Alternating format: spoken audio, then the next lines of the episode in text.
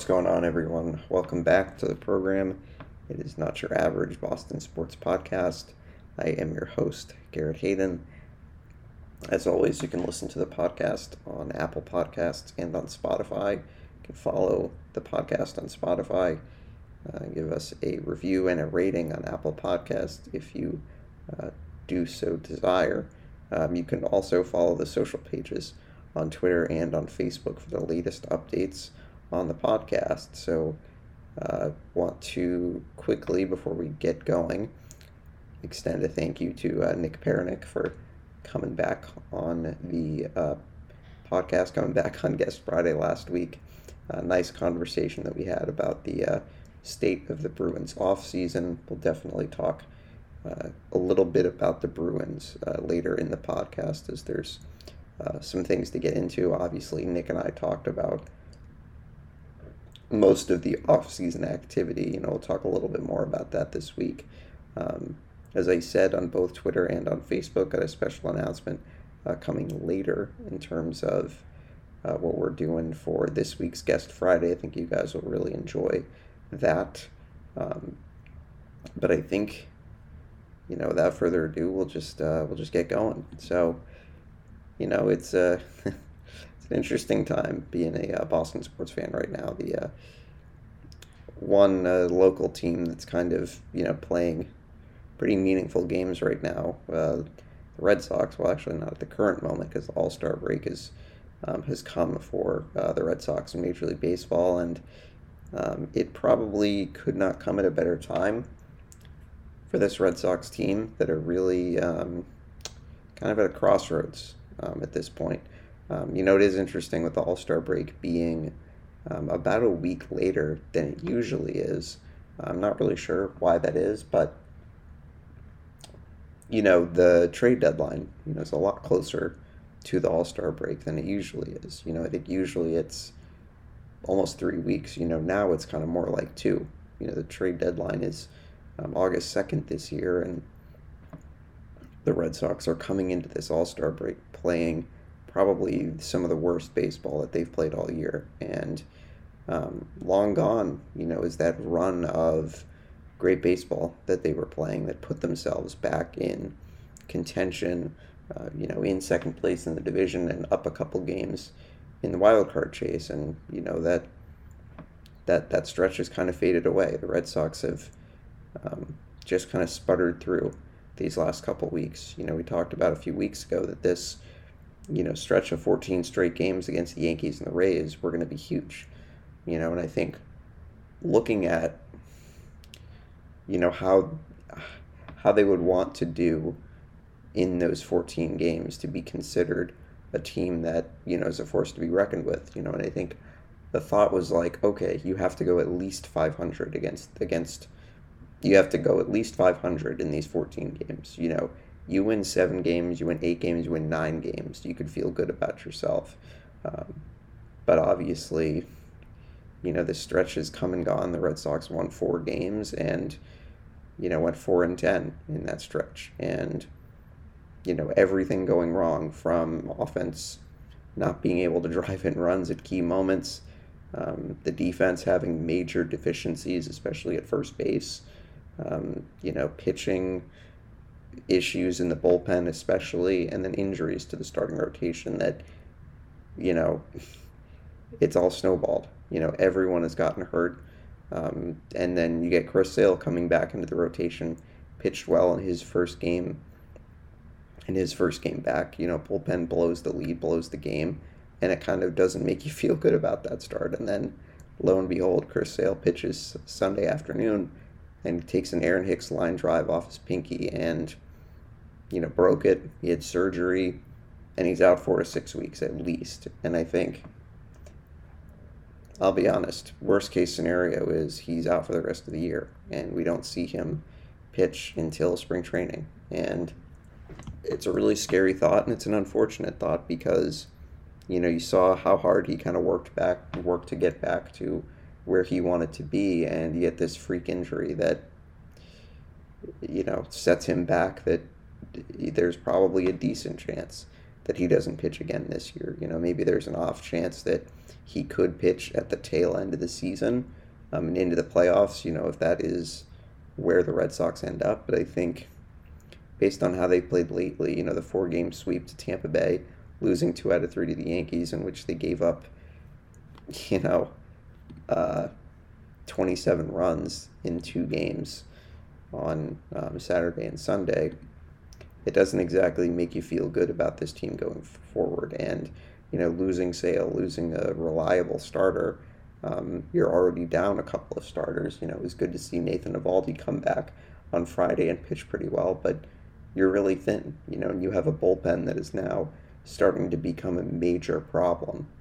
Um, you know, I think that they had pitched all right for a majority of the first half of the season, but it really seems like over the last month or so, uh, they've had so much trouble holding leads, and this team is making mistakes that you shouldn't be making. You know, making mistakes running into outs on the base paths, you know, things like that. And it's just like, it seems like everything has come apart uh, for this team. And I think, you know, you try to maybe see the optimistic side that, okay, maybe this break has come at a good time and they can kind of reset. They don't have a lot of games against the division in the next few weeks, but you know they're going to be loaded with division games from kind of the middle of August until the end of the season. And it's like when you look at their record 12 and 26 against the American League East, it doesn't make you feel good that this team can be a playoff team, you know, and I think unless something drastically changes in the way that they've played against the division, I can't really see them being a playoff team, you know, and I think that it's you're still close enough in the in the in the chase that you know if you go on a little bit of a run, kind of like you did a couple months ago, you can put yourself in a good position. But it's just there's not really a lot about this team that makes you feel like they're capable um, of going on a run like that. And I think some of it has to do with health, but I think some of it has to do with you know guys just not playing well. You know, you look at the guys at first base, you look at you know what they're not getting offensively from certain spots in the lineup. You know, even the guys that are kind of the big hitters, you know, Martinez, Devers, Bogaerts, you know, a couple of those guys, their home runs are down, you know, their extra base hits are down, and it's kind of just like there's not a whole lot of things that you can feel confident about uh, with this team going forward. You know, sitting at 48 and 45 and a team that's a couple games out of the wild card. And sure, there are some teams that are ahead of you or in the mix that have, you know, won a crazy game, crazy amount of games in a row. You know, Seattle is, I think, won 14 straight.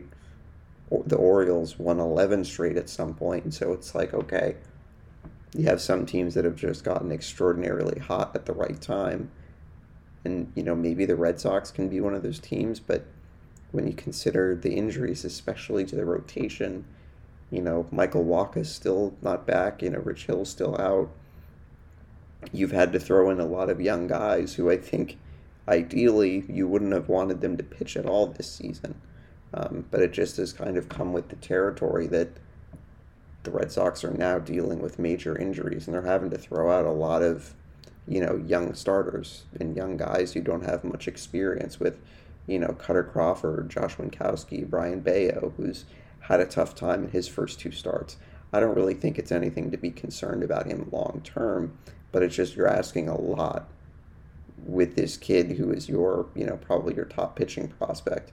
It's asking a lot to have him come in and pitch against Tampa Bay and the Yankees in these high high pressure games, high leverage situations and you're asking him to pitch lights out. And that's a lot to ask for a young kid who's never pitched in majors before. So, you know, it's it's a really it's a tough spot, and unfortunately, some of it they've put themselves in this spot by not playing well enough, and you know, not being able to, you know, consistently get big outs from their bullpen. And get big hits from their from their bats. It's just it's just it's interesting because it's like you felt actually pretty good after Friday night's game. The Red Sox stole a game in New York, and you thought, okay, maybe they can move on from this sweep in Tampa Bay, win a couple games against the Yankees, and it just all comes apart. And then got a lot worse when Sale gets hurt um, on Sunday. So, you know, I think with Sale, it's,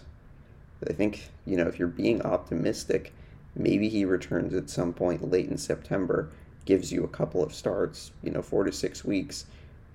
If you kind of do that math in your head, you know, four weeks is about a month. So that's, you know, at least until the at least until the middle of August. Six weeks, you know, takes you into September, but that's not even including rehab starts, which he most likely will have to make. But you know, I think best case scenario, he could return in the last week of the season. You use him, you ride him to see if you can get into the playoffs, or you know, if they're out of the if they're out of contention by that point, it obviously doesn't make sense to have him come back and pitch again. But who knows?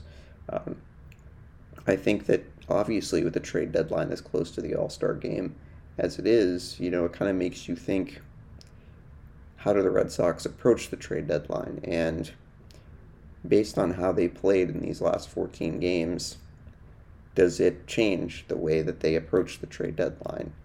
You know, does it change the approach in that,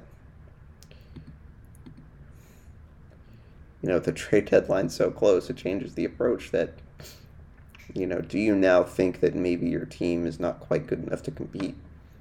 And do you sell off some guys?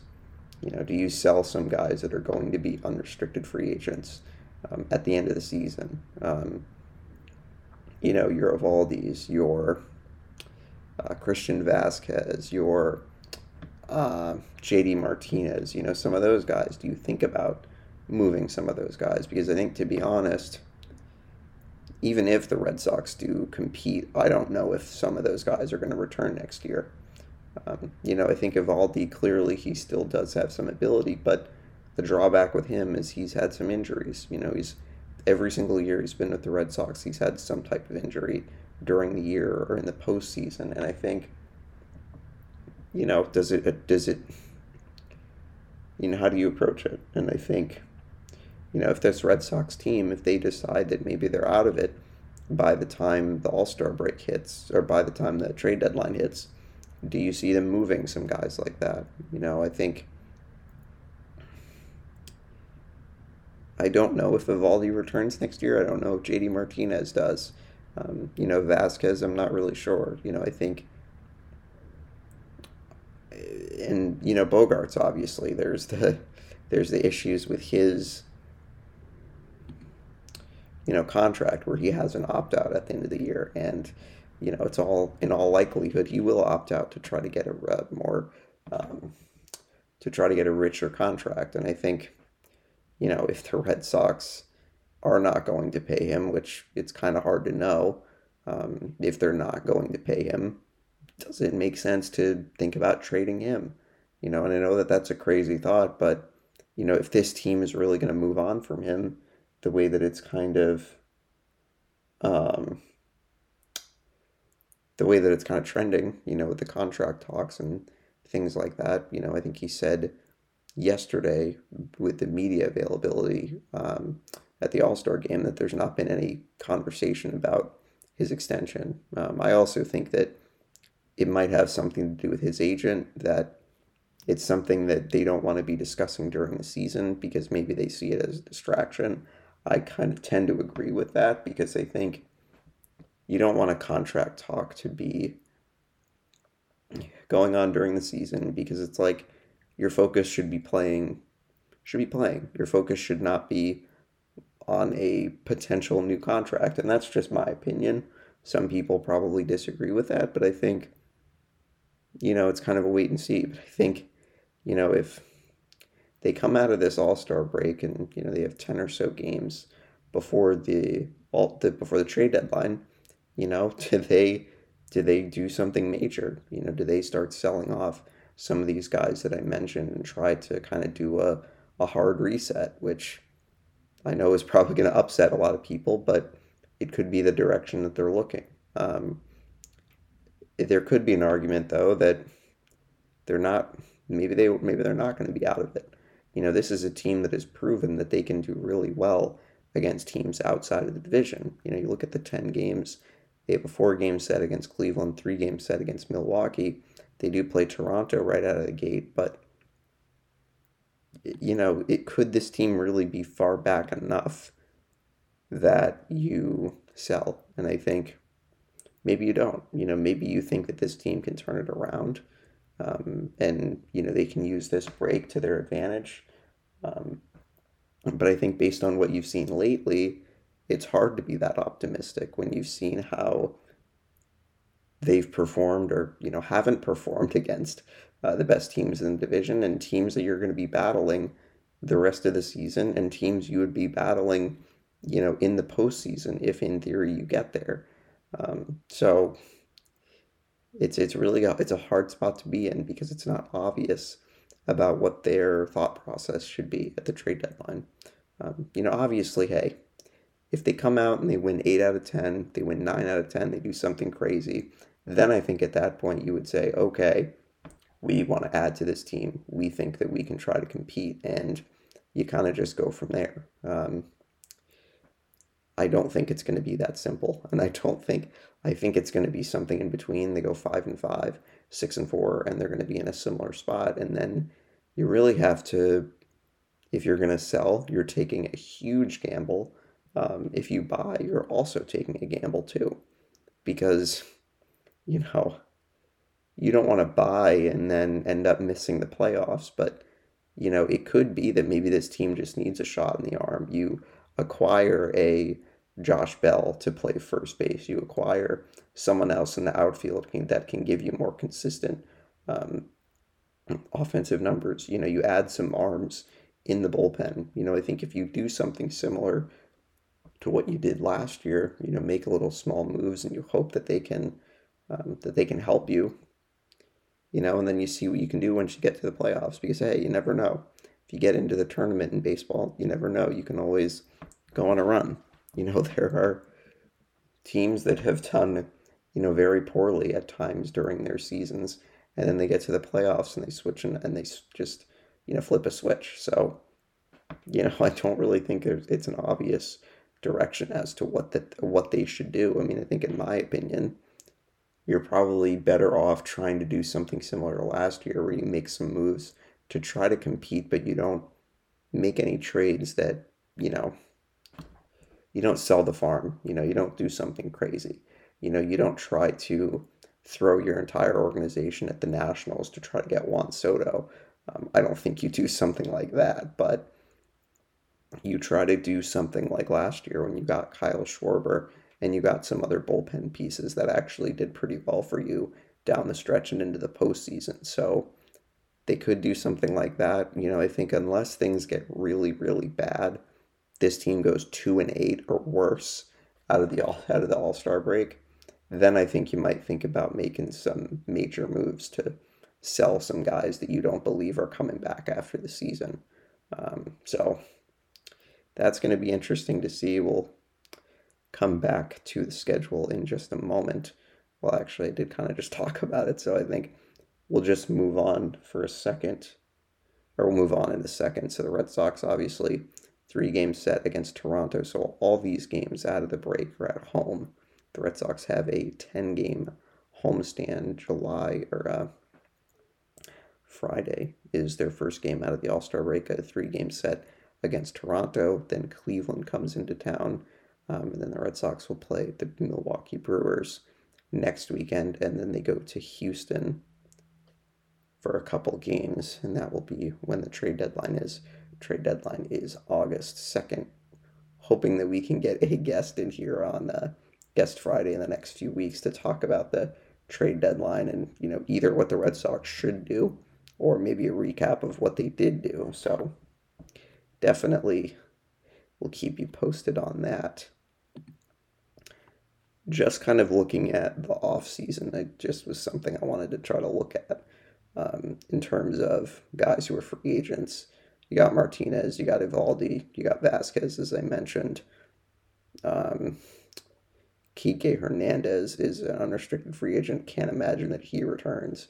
Um, he's been dealing with a hip injury um, and I think was trying to come back on a rehab assignment, but I believe had a setback, so I don't think we're going to be seeing him um, anytime soon. Kevin Plawecki, Rich Hill, Michael Wacha, just some other guys that are um, unrestricted free agents going into the offseason. I know that that's a long ways away, but it's not it's not necessarily a bad idea just to go look at it and just kind of get an idea of some guys that potentially could the Red Sox move some of those guys. I mean, you're probably not moving a Wacha or a Hill or any of those guys that you have on like a one or two year deal, but I think there's a legitimate there's a legitimate thought that if the team is really in a bad way at the trade deadline, that you could trade Eovaldi, you could trade JD Martinez, and worst case scenario, maybe it,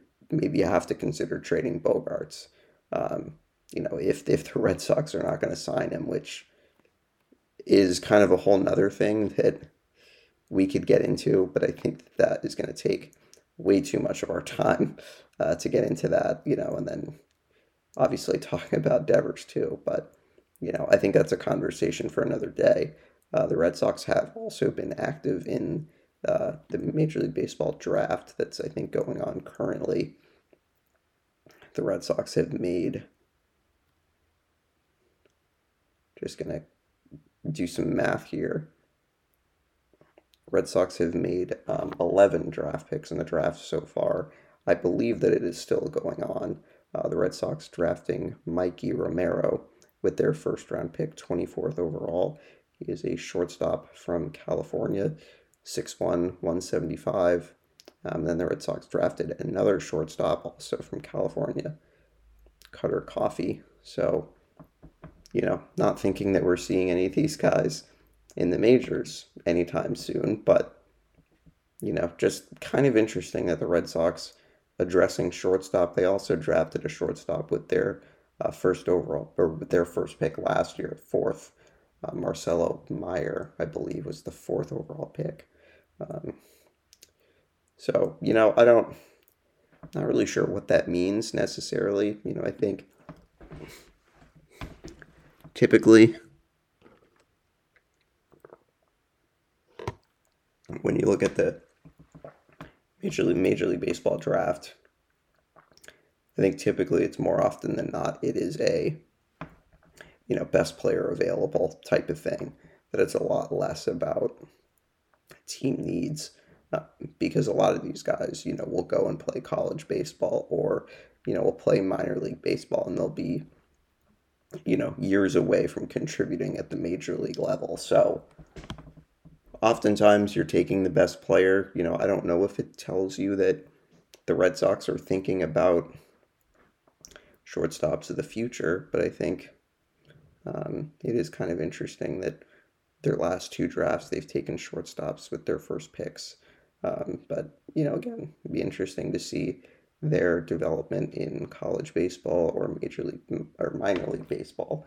Um, so I think that will probably do it for the Red Sox. The uh, Bruins have been uh, fairly active in free agency.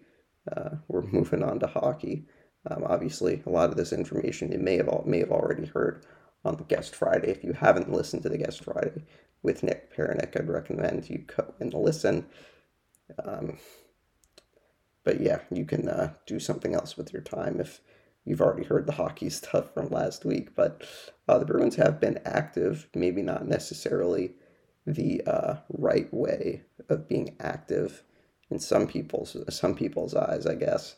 Um, but the Bruins have been pretty active. They've signed a number of guys to uh, two way contracts, made a couple of moves on the first day of free agency. Uh, we'll obviously talk about the trade um, for Pavel Zacha. We'll talk about that in a moment. But some of the signings that the Bruins made on day one of free agency, giving contracts to uh, Vinny Lettieri, Connor Carrick, AJ Greer, Keith Kinkaid, and Daniel Renouf.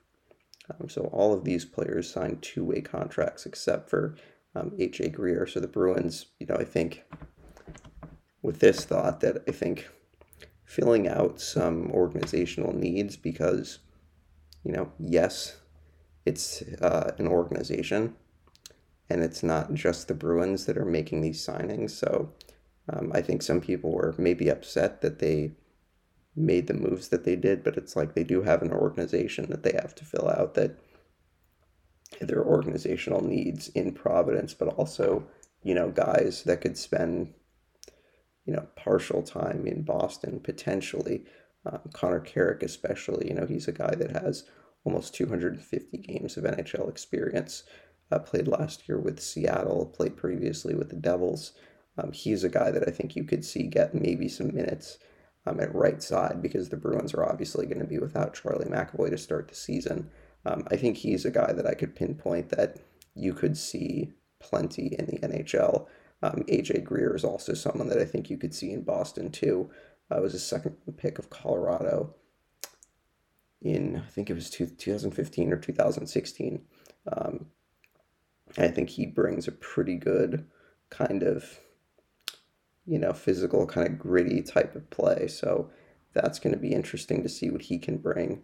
Um, so, you know, not really any major names. You know, I think if you consider the Bruins and their current cap situation, there's not really much that they can do in terms of signing, you know, a major free agent like a Johnny Gaudreau or any of those guys that signed big contracts on the first day or first days of free agency. So, you know, I think that as I said, you know, Carrick and Greer, you probably see them with the Bruins at various points this year. Um, it'll be interesting to see how they look um, in training camp. These are a lot of guys that probably will play a lot in preseason, um, and they're just going to be guys that I think are going to be good pieces, maybe for Providence. But you know, you see what they can do at the NHL level. Um, the Bruins also announced um, contracts for Jack Ahcan and Matt Filipe yesterday, signing both of them to two way contracts. They were both restricted free agents, so the Bruins come to agreements with both of those guys. Ahcan, you've seen a little bit with the Bruins, played a couple games last year, had his first career goal. I think he's a guy that you definitely see playing some games for the Bruins um, in the early part of the year with you know the injuries, especially on defense. You know, I think he's a decent player. You know, reminds people a lot of Torey Krug based on his size his skating ability and kind of some of his offensive skill. Um, so I'm curious to see what you can see from him. Uh, Filipe, obviously a four-year player at Northeastern, has played a little bit in Providence over the last two years. Has not played in the NHL, but you could possibly see him make a jump. And then the Bruins signing Ryan Mast, sixth round pick last year, to an entry level deal. Um, so you likely will see him in Providence for most of the season. Maybe you see him in training camp with the Bruins. You could see him in some preseason games. Um, probably doesn't make the roster. Be very surprised if you see him at all with the Bruins this year, but it is very interesting. You know, he's a guy who's 19. The Bruins, you know, really like him and like him enough to give him that entry level deal. So, kind of interested to see what he can do um, if we see him in training camp and maybe in some preseason games. The Bruins also I mentioned the uh, trade for Pavel Zacha from the New Jersey Devils. Um, and as I said to Nick on Guest Friday, I think I really like this trade.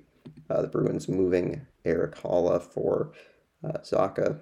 You know, Zacha's a decent forward. You know, his guy's a sixth overall pick in 2015. Hasn't quite lived up to his uh, draft spot. You know, I think there are a lot of people that think he perhaps was maybe overdrafted uh, sixth overall. But I think it's a good, solid, you know, kind of middle six performer. Had 36 points last year, which was a career high. So, you know, curious to see where he fits in. He's a guy who can play center, but he can also play wing. Um, I think you likely are going to see him at wing to start the year.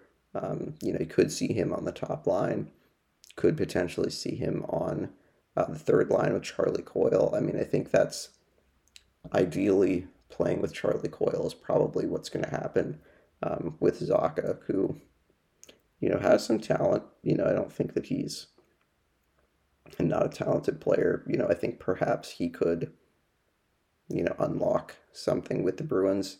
You know, you've seen time and time again that there are a lot of players the Bruins have brought in over the years that maybe don't do as well in other places, but they come to the Bruins and really, you know, kick it up a notch. And I think that has a lot to do with the Bruins kind of culture and their leadership. So I'm curious to see um, if we see a little bit more from Zacha. And obviously, you look at those numbers, you know, it's not anything that's going to sh- really shock you 36 points, 15 goals, 21 assists. But, you know, you have him playing on the third line.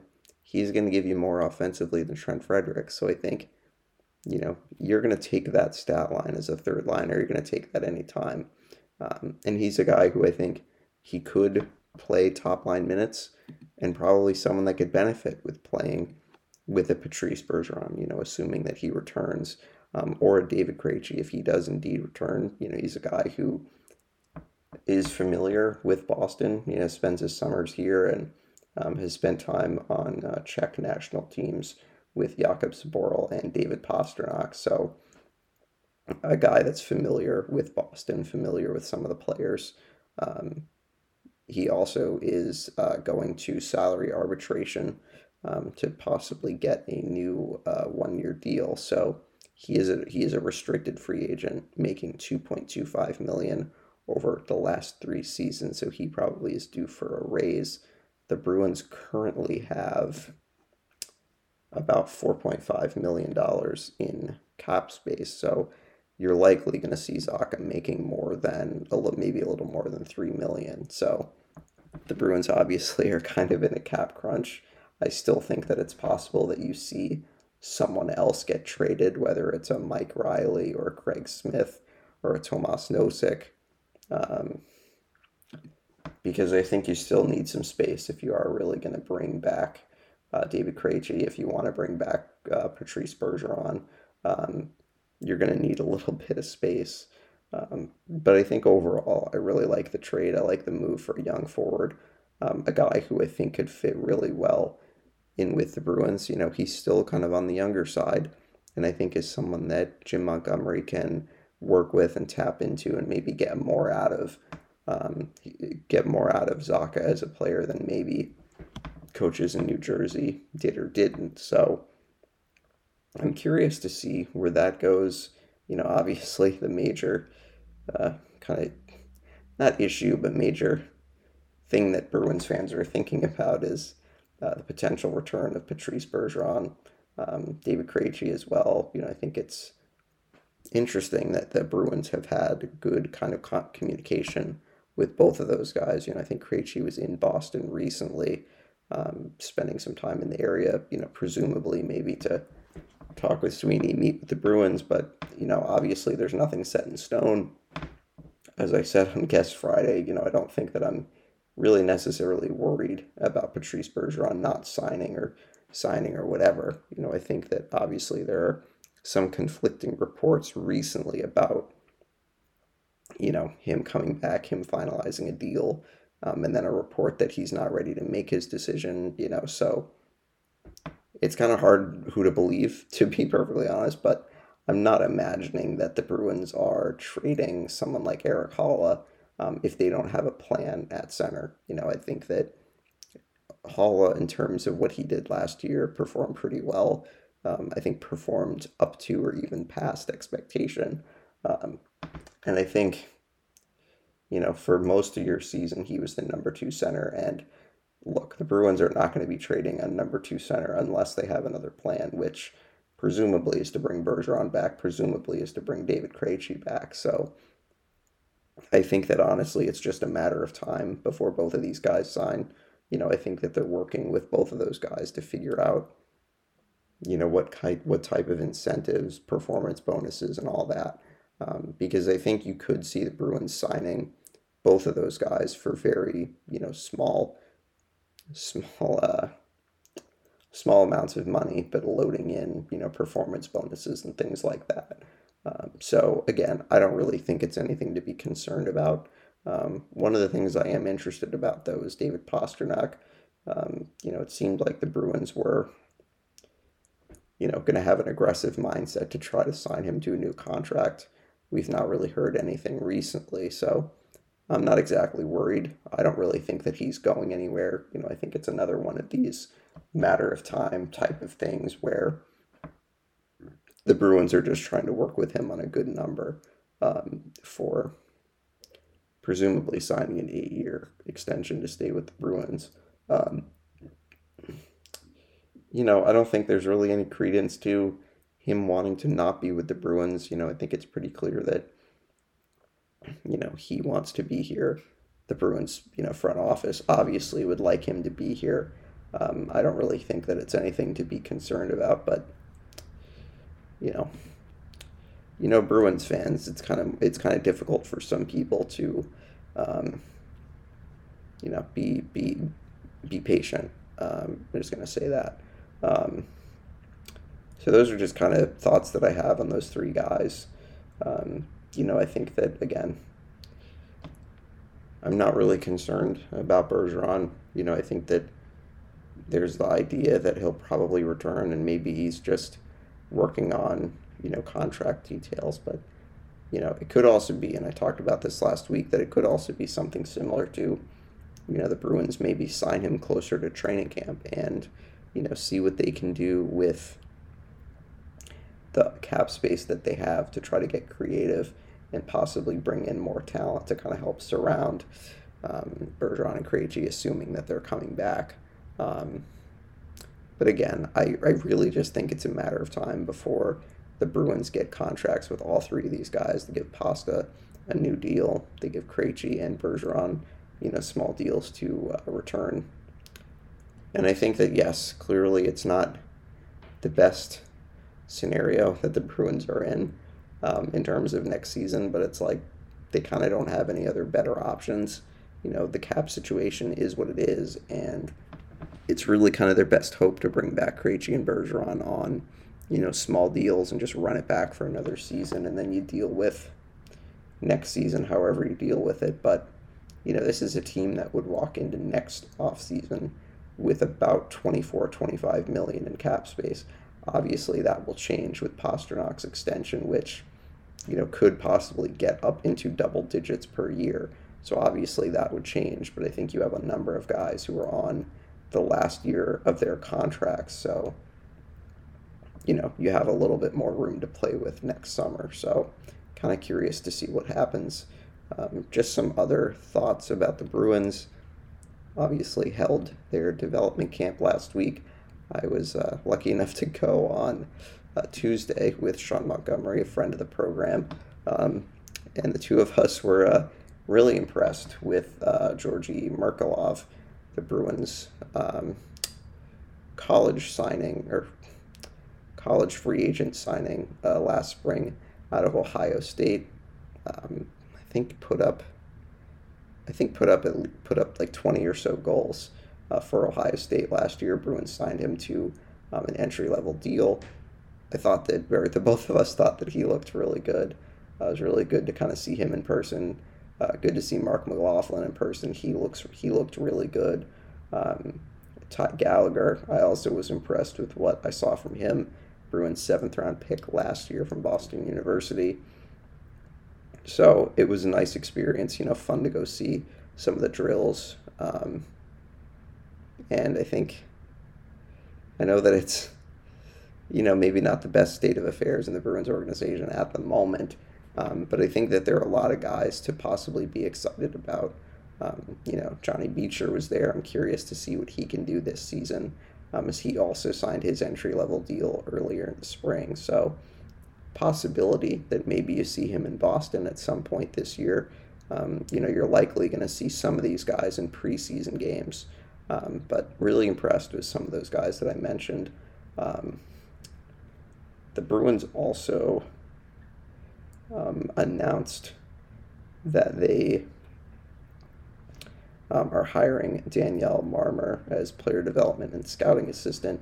Uh, she was on the ice at uh, development camp. Adam McQuaid was there too. Some other uh, coaches in uh, Bruins player development um, I think that was just a really cool thing to see. You know, I think it's a, about time that we get, you know, some, you know, fresh perspectives in uh, organizations in hockey, and so I think it was uh, just great to see the Bruins making that, making that um, announcement, and then you know seeing her in action and working with some of the guys um, that are going to be presumably a big part of their future um, in the next few years. So I thought that that was really cool. Um, but again, great, uh, great time going to development camp. It's always a fun, fun experience. You know, it's just is such a great location that the Bruins have um, at Warrior Ice Arena. You know, it's a great place you can go and watch the prospects. You know, also the Bruins training camp in September um, around the preseason is always open to the public. I've gone a couple times. Really cool um, environment, getting to see some of the guys um, in practice. Sean and I were also lucky to uh, catch Charlie Coyle doing some skating after the uh, prospects had finished.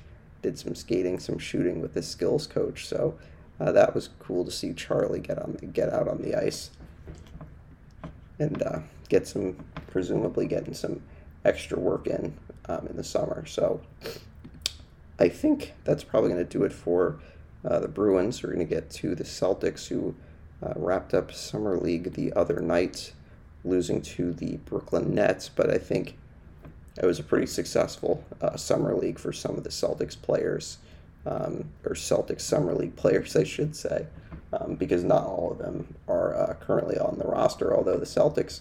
Uh, did give two-way contracts to J.D. Davison, um, and Mfiondu Kabengele, who uh, was announced to be part of the Summer League roster at the start. Um, and the Celtics saw or really liked what they saw from him in Summer League, and they gave him a two way deal as well. So obviously, the Celtics really liked what Davison did. I mean, the bits that I watched um, make me feel good about his development. You know, I think the Celtics are a good, solid organization that can work with some of their young players. You know, work out the kinks uh, with someone like Davison, who is a really good, you know, high energy type of player, but he's still kind of raw um, and still needs to develop those NBA skills. But I really liked what I saw from him in some games. Had double digit assists in a couple of games. Um, really impressed with his ability to be a really good, energetic player. Um, you know, had one game where he knocked down five or six threes. You know, I don't think that that's necessarily the strongest part of his game, but I think if the Celtics can develop him into a little bit more of an effective shooter, I think he would become a lot more of a dangerous player. Um, you know, already has good defensive instincts, plays with uh, some really good energy. You know, kind of reminded me a little bit of Aaron Nesmith, um, the way that he would hustle. So I'm excited uh, to see what Davison can do um, possibly playing in some preseason games. Uh, will probably play the majority of his season next year in Maine, but maybe you see him with the Celtics um, at some point. You know, same thing with Kevin Kabengele. He's kind of a, a big a guy that played um, at Florida State, is a guy who has good ability, has the ability to shoot. You know, he can stretch the floor, kind of gives you similar to what Al Horford gives you. Um, is a solid defender, solid rebounder, can you know, obviously shoot from the outside. So I'm curious to see what the Celtics see in him. I don't think that you're going to see him playing major minutes necessarily. Um, you know, he'll probably be a guy that plays in kind of toward the end of some blowouts, but I'm curious to see, you know, what he can do with the Celtics um, as the preseason gets closer I would imagine the preseason is probably some point in September, but he'll definitely be someone interesting to watch. Um, as I mentioned, Davison, I think the Celtics really liked what he did in Summer League. Juhann Begarin the Celtics also uh, really liked what he brought. You know, I think, again, similar to Davison, has some really good energy, um, but I think you saw a little bit more of his offensive skill set in Summer League. You know, his ability to get to the basket uh, draw contact. You know, a guy that's not afraid to kind of go into the lane and get fouled or you know make a play for himself or make a play for someone or make a play for himself or someone else. Um, Matt Ryan, I think, also had a good uh, shooting performance in summer league. Obviously, had that uh, game-winning three against the Bucks. Um, you know, he's a guy that I think it was really neat to kind of hear his story about how he was literally a driver for for DoorDash, you know, over a year ago, and you know gets this opportunity with the Celtics and you know played in summer league. I wouldn't be surprised if the Celtics are giving him or trying to give him a guaranteed contract for next season. Really liked what he what he did in summer league. You know, he's another guy that similar to Sam Hauser. You know, is a guy that's a good shooter, and you know, I think this Celtics team uh, can use all the good shooters that they can get, even with the addition of Danilo Gallinari and uh, Brogdon. And then speaking of, you know, the two guys that the uh, Celtics have brought in this offseason, uh, they were formally introduced last week. You know, Malcolm Brogdon especially, you know, talked a lot about sacrifice and, you know, he's coming here to be a part of a hopefully a championship team and, you know, it's about sacrifice and about trying to win. And I think that it really speaks to him as a player, but also it speaks to him as a person that I think he's someone that's going to fit into this Celtics team so well. Um, and not just his ability on the basketball court, but his just ability to be a leader and be someone that the younger guys look up to. That, you know, he's a guy that can take a leadership role when the situation calls for it and can be someone that can take pressure off of Jayson Tatum, Jaylen Brown, Marcus Smart late in games, that he's someone that they can go to and feel confident about when he has the ball. So I think uh, someone like him with his ability and his ability offensively um, coming in talking about sacrifice, I think is really important because, you know, he's a guy that could come in and think he should be starting, you know, and he would be like, okay, I'm coming to this team. I'm going to just do what's best for me. But I think he has shown the ability to be a great team player throughout his career. And I think stepping into that sixth man role is just going to make this team so much more dangerous. And obviously, you know, the rub on him is his ability to stay healthy. And I think that's really the biggest thing. But if he can stay healthy, you know, and this team can play the way that it's expected, there's no reason to believe this team couldn't win 60 games next year. Um, and Gallinari, I think, also is just a perfect addition to this team. And okay, yeah, he's not a great defender, but he fills a need, and he fills the need of being a shooter and a scorer off the bench, which is something the Celtics desperately, you know, need. And I think you clearly saw the issues that they had in the finals that they didn't have another player to bring it off the bench that could just be an automatic 12, 15 points off the bench. So really excited to see what he can do. You know, obviously it neat to learn about him growing up and watching Larry Bird and, you know, the story of uh, him getting drafted by the Knicks and then the Knicks sending him tapes of Larry Bird that he watched when he was a kid. It just is so cool uh, to hear about that sort of thing. So excited to see what both of these guys can do for the Celtics in the upcoming season. I do believe that the NBA schedule um, is coming out at some point, so we'll, we will definitely keep you guys posted on that. So now we're going to move on to the Revolution, and it's uh, it's more of the same. It's kind of more of the same. You know, it's uh, similarly as frustrating talking about this team as it is talking about the Red Sox currently. And you know, I I hate to be that person that you know has to just say, "Oh, it's the same issues," but kind of is the same issues. You know, if you've watched this team play over the majority of the season and especially the last couple of weeks, the Revs have blown a lot of games and, you know, blowing games, not getting, you know, the amount of points that they should get, you know, not being able to hold leads um, and uh, just not playing as a cohesive defensive unit. It's just there are too many mistakes, and it's one of these things that you have a game, and perfect example, the game against Philadelphia on Saturday, where you take the lead in the second half, and then you have one bad mistake, and then everything just snowballs. Um, you know, a bad decision by Djordje Petrovic uh, to try to make a play on the corner kick. You know, he leaves his position, and sure, maybe there was some obstruction with his ability to get to the ball, but it's just like, and I don't mean to be, you know, a big time soccer expert, but it just seemed to me that if you watch that corner kick, you know, you don't go out to catch a corner kick unless you're sure you can absolutely catch it or, you know, deflect it or whatever. But it's like he goes up there, gets caught up in traffic, and there's a header, and they score. And then moments later, they get a penalty kick and take the lead. And it's just like that's the way it's gone for this team. That you know things snowball, things get from bad to worse. You know they're giving up penalties, they're losing guys on the field. You know had a guy um, or had Andrew Farrell um, be shown a red card um, against NYCFC a couple of weeks ago, and it's just, um, yeah, you know, I wish I could be more positive, but it just kind of seems it's more of the same and more of the issues that they're having uh, defensively. They're not having a lot of issues offensively. You know, Gustavo Bou's on fire. He has seven goals in his last eight games.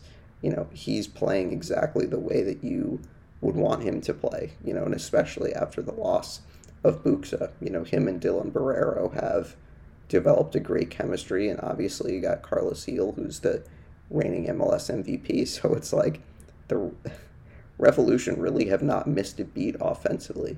You know, they've still been able to score goals, they've still been able to capitalize on chances, but the defense is letting them down. And as much as Petrovic has played really well, he's also made a lot of huge mistakes recently, and I think it's part of the learning process. But you know, he's also shown flashes of, you know, brilliance. You know, he played really well in that NYC game. I know that the Revs lost four to two, but if he's not in goal for that game, you're giving up six or seven goals. So, you know, it's it's positives, but it's also huge negatives, and it's preventing this team from kind of getting any momentum going um, in terms of making movement in the standings.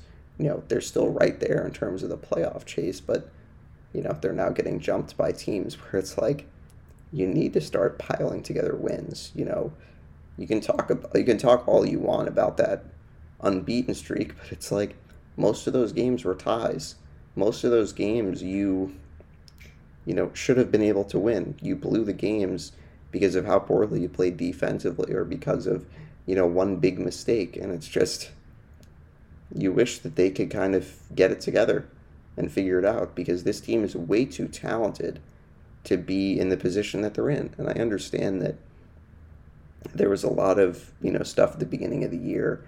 Guys are coming and going on the roster, but it's like it's really no excuse for a team that has Gustavo Bou, Carlos Gil, um, and the talented players that they have. There's no excuse for them to be playing the way that they're playing. And I think they got to figure it out because it's going to start getting to the point where the Revs like need to win games down the stretch to make the playoffs, and it's just you kind of figured this year playoffs were a given, but not the way that they're playing. So, you know, that's going to need to change. The Revs take on uh, Columbus this weekend. 7:30 start for the Revs. And then they will close out the month of July with a match at home against Toronto FC If you take a look at the standings, you know, top seven teams make the playoffs in each conference. You know, the Revolution are, are two points out of the playoff chase, uh, two points behind FC Cincinnati. Um, but then you also have teams, Charlotte is a point ahead, is a point ahead of the Revs. Inter Miami is a point is is tied with the Revs, and then you have Atlanta and Chicago that are right there on the Revs' back. So it's like, you know, you have to win some games. You have to, you know, pack points because it's it's going to get really crazy, you know, with with the standings if the Revs can't, you know, get some wins here and there. And I think, you know, they're going into some of these games against teams that are good, and they need to get results. And I think that's really the simplest way you can put it. That they just need results and they really need some consistency.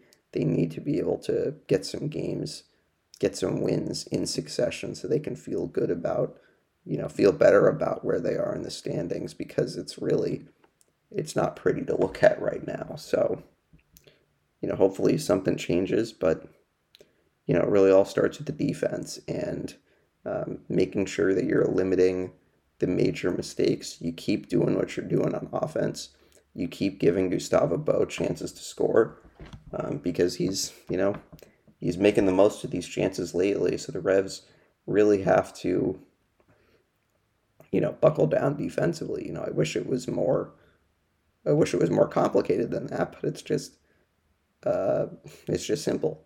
You got to lock down in front of the net. So moving on to the Patriots, there's a little bit of Patriot news. Obviously, the uh, news came out, I believe, last week. Patriots dealing N'Keal Harry to the Chicago Bears for a seventh round pick in 2024. Um, you know, just kind of a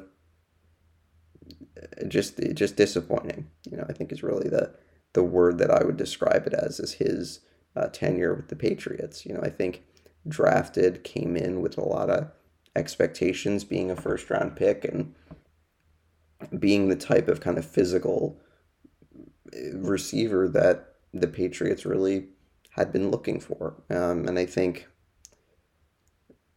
you know, it's it's unfortunate because I think that he was drafted at a time that was, you know, really not conducive for his development. You know, if you think about when he was drafted, 2019, you know, Tom Brady's last season with the Patriots, and you know, I think that there's a lot out there that Brady had maybe checked out that year and was intending to, you know, leave the team after the season. And, you know, I just think that toward the end of his Patriot career, he didn't always work well with younger receivers. And I think that as much as this might be difficult to hear, I think that he has a good amount to do with the issues that the Patriots have had drafting receivers um, in recent years. You know, I'm not saying that, you know, it's every single draft pick, but it's like I think that there are a good portion of young guys that he just didn't vibe with. And as a result, they kind of never developed. And I think, unfortunately, N'Keal might be one of those guys. You know, he did also get hit by some bad luck, you know, getting an injury in his first NFL preseason, you know, missing the first nine, ten weeks of the season. You know, he has to come in, learn the system, and be a quality NFL receiver, you know, right after being on injured reserve for eight or nine weeks. Um, and then obviously Brady leaves. You know, you have the pandemic, you have that weird 2020 season. The Patriots bring in Cam Newton, and, you know, it's just it's not, it's not great for a young receiver's development when you have a quarterback in Brady who, to me, honestly wasn't interested in working with the younger receivers. Um, and then you bring in Cam Newton, who just obviously had his moments, but just wasn't a good enough quarterback. And then N'Keal's coming in year three and just doesn't make much of an impact, and obviously make made a lot of mistakes. And I think their you know obvious mistakes with drop passes and things like that. But i really just think his development really never got a chance to get going. And the patriots just kind of had to move on. And i think you know clearly his agent made the request for him to be traded last last summer. Um, so you know it just unfortunately never really worked out. You know i think at the end of the day as this current patriots team it's really not a huge issue because they have a lot of talent in that receiver room and you know there really just wasn't going to be a place for him. So i don't really have an issue with trading the player. You know i think that it brings up legitimate criticisms about the patriots and their ability or inability to develop nfl receivers.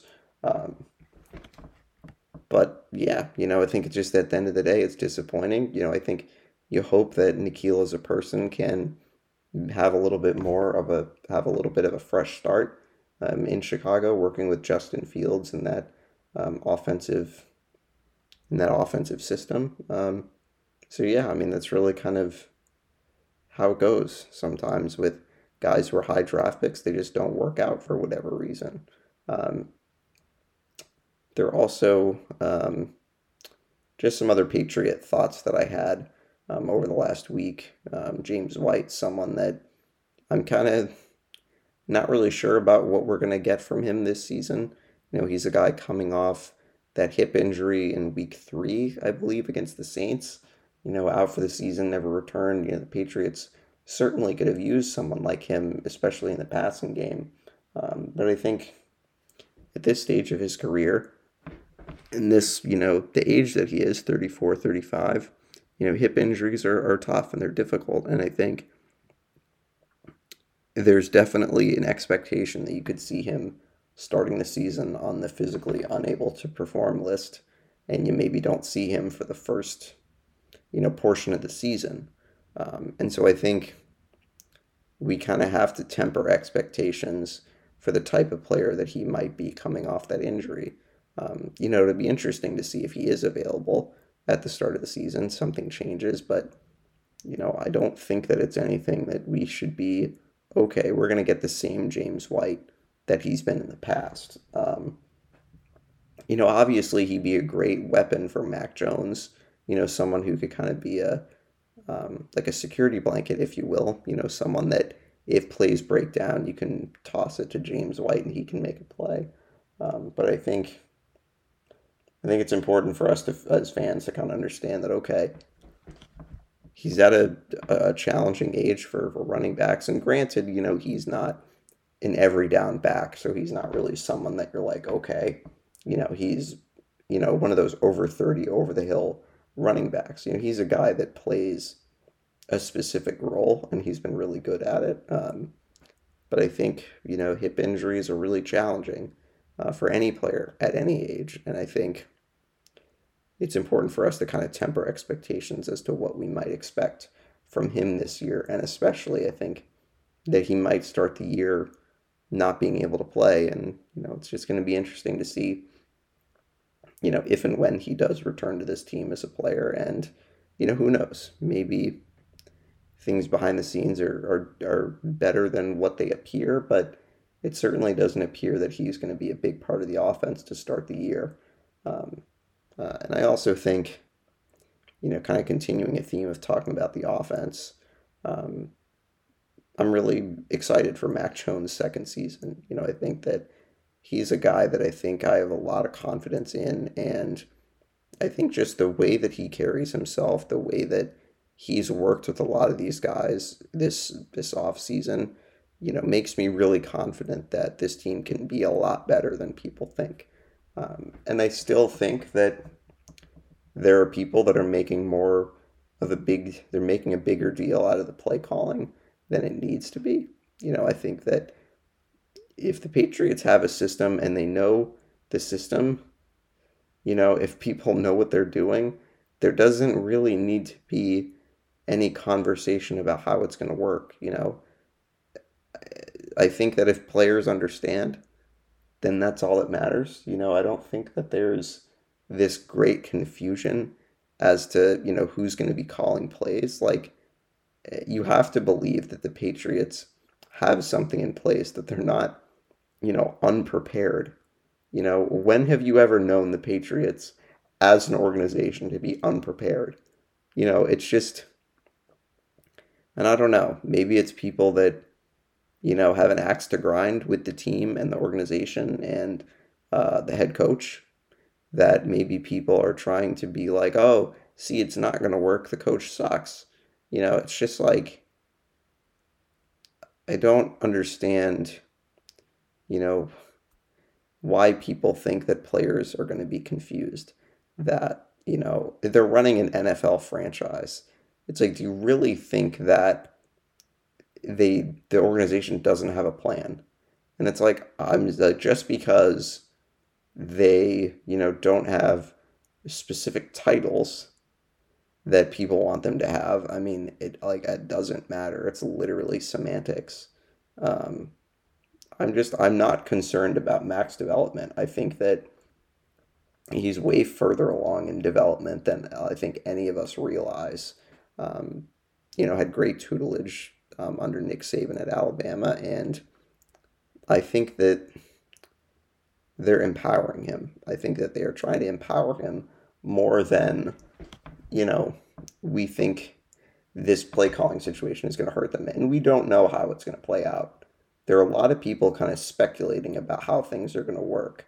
Um, and I think we don't know how it's going to work until we see the team play games. Um, and I think I'm not worried about Mac's ability. I'm not worried about his mental makeup.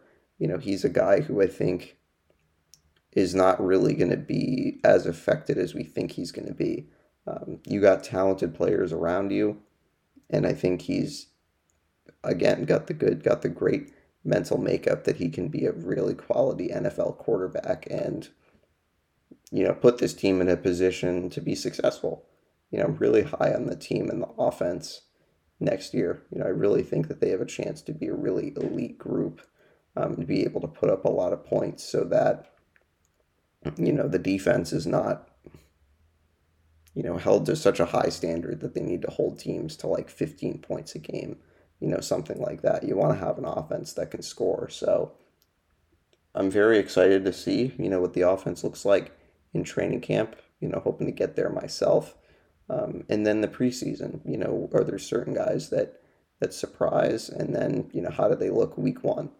You know, this is a team though that historically does not come out of the gate firing on all cylinders. They typically take a little bit of time to you know, kind of get into the swing of things. So I'm curious to see, you know, how that first month goes with four games, Dolphins, Steelers, Ravens, and the Packers are the three are the four teams the Patriots will play to start the season. Um, have away dates against the Dolphins and the Steelers the first two weeks, and then they're home against the Ravens on September 25th for the home opener. So training camp I believe uh, rookies report today. I believe that veterans report in a week, and then camp opens to the public um, next Wednesday. And then the Patriots will have um, open the sessions to the public Wednesday through Saturday of next week. So I think that probably will do it for you know talking about the the local teams. Uh, we're now going to get to some NHL free agency. We're going to talk about some player movement. Um, I think we're going to start with the trades because I think those are um, kind of easier to keep track of.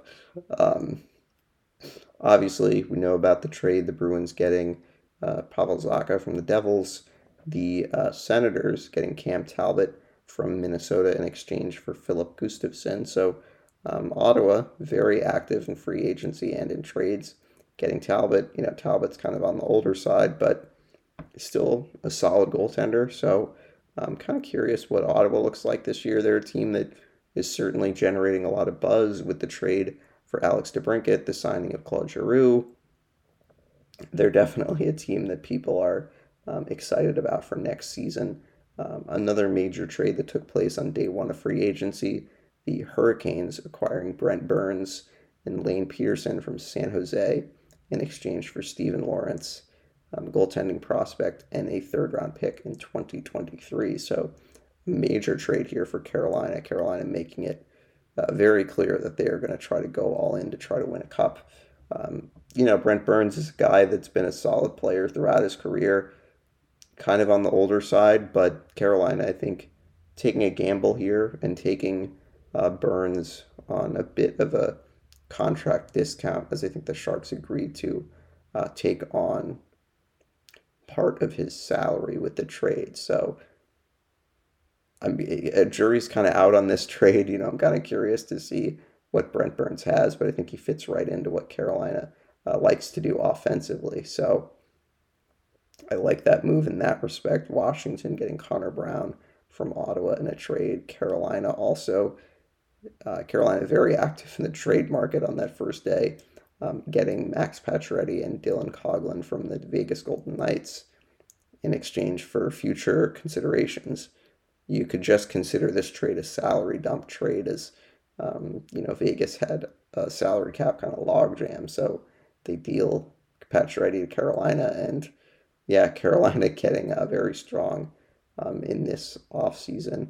and then a couple of trades involving the Pittsburgh Penguins uh, the Devils and Penguins making a trade, John Marino for Ty Smith and a third round pick. So the Devils taking John Marino, Penguins taking Ty Smith and a third round pick, um, and then the Penguins making a trade for uh, Jeff Petry and Ryan Poehling from the Canadiens in exchange for Mike Matheson and a fourth round pick in 2023. So those are kind of some of the major trades that have happened. Um, taking a look at kind of free agent tracker or taking a look at free agent signings by team, um, Anaheim getting a couple of multi-year agreements with Frank Vatrano and Ryan Strome. So kind of interesting deals there for Anaheim as they kind of try to continue their rebuild.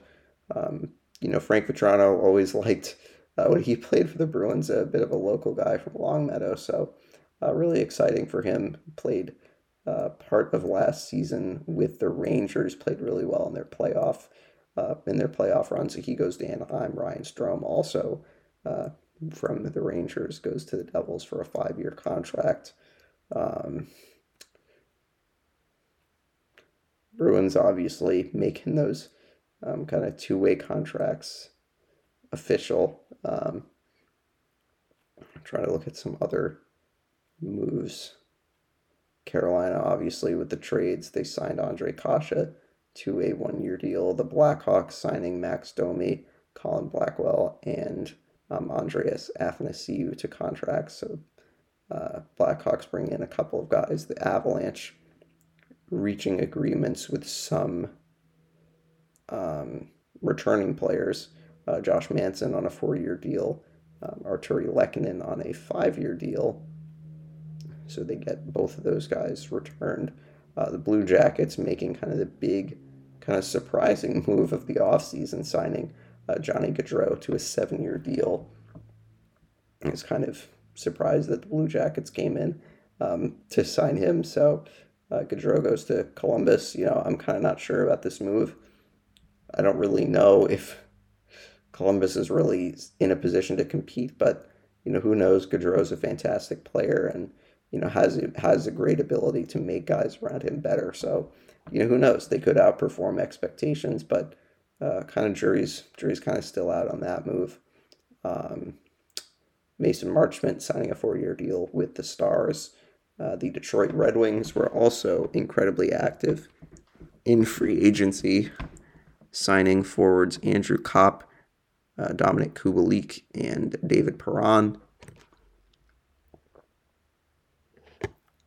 And then also bringing in uh, Ben Chiarot on a four-year deal and Olli Maatta on a one-year deal. So Detroit very clearly going for it in free agency with a couple of big contracts. So it'll be interesting to see what they look like next year. Um, Edmonton bringing back um, Evander Kane, signing um, Jack Campbell, formerly of the Leafs, to a five year deal. So he's the new goalie in Edmonton. Edmonton, you know, gets their goalie. I'm not really sure if it's the right goalie. Jack Campbell obviously was outstanding for the uh, Leafs at times last year, but did not have a good playoff series against Tampa. So I'm not really sure if this is the correct goaltender for them to sign. But then again, the goaltending market was pretty thin this year. So, you know, kind of be curious to see. I mean, I think with this team, it's all about goaltending and defense. You know what they have with McDavid and Draisaitl. Um, you know, it's really just all about the defense and goaltending. Can they get um, that to be good enough that makes them, you know, even even stronger uh, Stanley Cup contender? Um, taking a look at some other teams that were that were active. The Devils signing uh, Andre Palat to a five-year contract. Uh, the Rangers giving a seven-year deal to Vincent Trocheck, um, also giving a one-year deal to Yaroslav Halak. So the Trocheck deals is interesting. You know, I think the cap hit is not all that bad. Um, but I think giving him seven years is definitely not something I would have done. I mean, I think you look at it's not that he's not a good player. It's just he kind of does have an injury history, and you know, seven year deals. It's very risky to be signing guys to, you know, signing guys to deals that are that long in in length, um, because kind of you don't really know what kind of player they're going to be toward the end of that, and you know, teams kind of end up. Yeah, taking a gamble, and it often doesn't pay off. But you know, Trocheck's a good player. You know, I think he'll fit fit in really well uh, with the Rangers and with their coaching staff with Gerard Gallant, as he's uh, familiar with him from his time with the Panthers. So, you know, I like the move. I just think the Rangers may regret this move in four years. Um, Ottawa, obviously, as we said, giving Claude Giroux a three-year deal. Uh, Josh Norris also signed an eight-year extension uh, to stay with the Senators. So they are probably the most interesting team um, going into, or kind of most interesting team based on their offseason activity. Um, the Philadelphia Flyers bringing back Justin Braun, signing Nick Deslauriers for a four-year deal. Um, you know, Pittsburgh bringing back Malkin. It was, you know, rumored that he was going to test free agency, but the Penguins did come to agreement with him. Um, so he returns on a four-year deal. They gave Jan Rutta a three-year deal as well. The Sharks giving contracts to Oskar Lindblom uh, and Nico Sturm. And then they also signed Luke Kunin and uh, Kaapo, or and uh, Kahkonen, the goaltender. Um, and then let's see, Seattle making some moves. Andre Burakovsky gets a five-year deal. Uh, Karson Kuhlman signed a new contract with them, former Bruins player. Um, and Justin Schultz agreeing to a two-year deal with the Kraken. The St. Louis Blues bringing in Noel Acciari on a one year deal. I don't have anything else to say about that. Uh, Nick Leddy, a four year deal uh, for the Blues. And then Tampa Bay signing Vladislav Namestnikov, a former Lightning player, so he returns. Ian Cole also signing a one year deal there as well. The Maple Leafs were fairly active, uh, signing Ilya Samsonov to a one year deal and gave Calle Jarnkrok a four year deal. Um, Nicolas Aube-Kubel, Pierre Engvall, Adam Gaudette, they also signed as well. The Vancouver Canucks coming to terms with Curtis Lazar, former Bruins forward, um, and then they signed Ilya Mikheyev, currently or formerly of the uh, Maple Leafs. And then Vegas re signed Riley Smith and then Washington making a bevy of moves, giving a, a one-year deal to Marcus Johansson, um, and then another one-year deal for Dylan Strome, and then they gave five years to uh, Darcy Kuemper. So major goaltending signing there. And there are some uh, restricted free agents that could potentially get offer sheets. Uh, Jason Robertson, one of them, and uh, Matt Tkachuk also is another name to watch as he could potentially get uh, an offer sheet and I think the um, he's also filing for uh, salary arbitration as well. Um, so that's just kind of some of the big moves in NHL free agency. We're to get to uh, talking about some in baseball, obviously the All Star break is here. Home Run Derby was last night. All Star game is tonight in Los Angeles. Uh, Juan Soto with the uh, home run or winning the home run derby, um, and then also there was uh, news that came out a couple of days ago that he um, declined the Nationals' offer of 15 years and 440 million. Um, so it seems like the Nationals are going to be looking to trade him um, in the near future. It was also announced yesterday that the uh, the All Star game will be decided by the home run derby if the game is tied after nine innings. So if the national so if the game ends tied, or if the game ends and the game is tied, then the National League would would win based on uh, Juan Soto winning the home run derby. He beat Julio Rodriguez of the Mariners in the home run derby last night. Pretty exciting, uh, pretty exciting uh, home run derby to watch. I think it's great the kind of different format that they've done with the timed events. Um, the home run derby has definitely become a lot more of uh, a fun event to watch. I think with some of the you know up and coming guys, some of the superstar superstars in the game that you know do do the home run derby, and it's a really exciting thing to watch. Um, it was cool to see Albert Pujols uh, compete last night. You know, one of my uh, favorite baseball players of all time, retiring at the end of the season. uh, it was just cool to see him compete and see the uh, tremendous respect that uh, everyone has for him with all the, the All Stars and the guys competing last night. Um, taking a look at what we have for the standings at the All Star break. Obviously, the Yankees are leading the pack um, in Major League Baseball and in the AL East. 13 game lead over Tampa Bay in second place. Uh, the Red Sox currently at 48 and 45, 16 and a half games back of first place.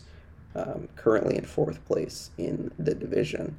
Uh, Baltimore obviously ripped off 10 or 11 straight wins, so they are at 500. They're kind of breathing down the Red Sox neck, unfortunately. Um, in the American League Central, Minnesota still leading by two games over Cleveland and three games over Chicago. Uh, Houston leads in the American League West by nine games now, as Seattle has won 14 straight games, which is pretty remarkable. I think they're a couple wins shy of their team record. Um, so Seattle has played great baseball recently with uh, 14 straight wins. Um, over in the National League, the Mets with uh, just a two and a half game lead over the Braves. Um,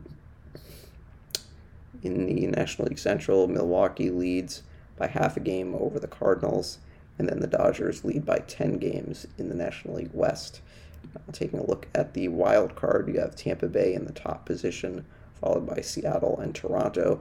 The Red Sox are two games back of that final wild card spot. Cleveland is two games back, and Baltimore and Chicago are three and a half back. In the National League, the Braves are in the top position. Uh, the Padres in second, and then Philadelphia and St. Louis are tied uh, for the third and final wild card spot with the Giants, just a half game back. So things could get very interesting um, in both wild card races there. Over in the NBA, uh, Summer League wrapped up with Portland uh, winning the Summer League title. And let's see, Keldon Johnson got a rookie scale extension with the Spurs, so the Spurs keeping him around. Um, DeAndre Ayton obviously got uh, an offer sheet from the Pacers that the Suns chose to match and sign. So he'll be in Phoenix, um, four years, 132 million, I believe. So you know, I'm kind of curious what that means in terms of Kevin Durant. You know, I thought that maybe would Phoenix possibly flip um, DeAndre Ayton, but it doesn't really seem like that's going to happen. So, you know, I don't know. I'm not sure about uh, Durant's landing spots. You know, obviously, I haven't heard uh, anything further about him or Kyrie. Um, you know, I think the latest I heard from Brian Windhorst was um, the Nets may not be in a position to trade Durant because maybe they perhaps they have not found a trade package that they deem to be good enough, which you know is it's it's interesting because it's like you know Durant is such a tremendous player that you know you want to get a great package, but at the same time, like they're pro you know you're probably you know you're motivated to move him, but you obviously don't want to move him for anything less than he's worth. So, you know, I don't think we're going to see a resolution with this anytime in near future. Um, you know, Kyrie's situation I think is a little bit more complex, um, but it's going to be very interesting to see if anything happens with both of these guys, um, and if the Nets move them, and you know what kind of offers can they get, because clearly they've not gotten anything that they've liked enough. So it'd be interesting to pay attention to that.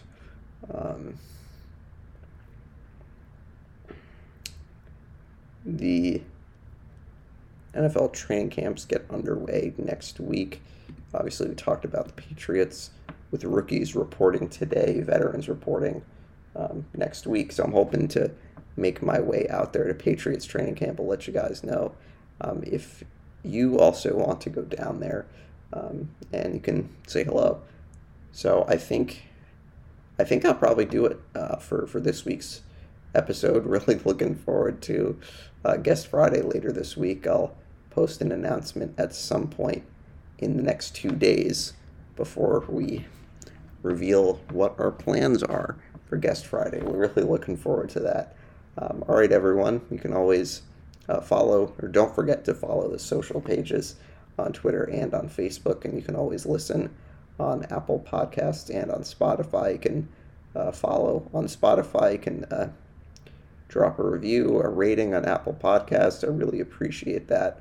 Um, so I think that that'll do it. Everyone, enjoy the rest of your week. Stay cool. The heat wave is is real, so please make sure you're staying cool. You're staying safe um, out there. All right, everyone. We'll talk to you on Guest Friday.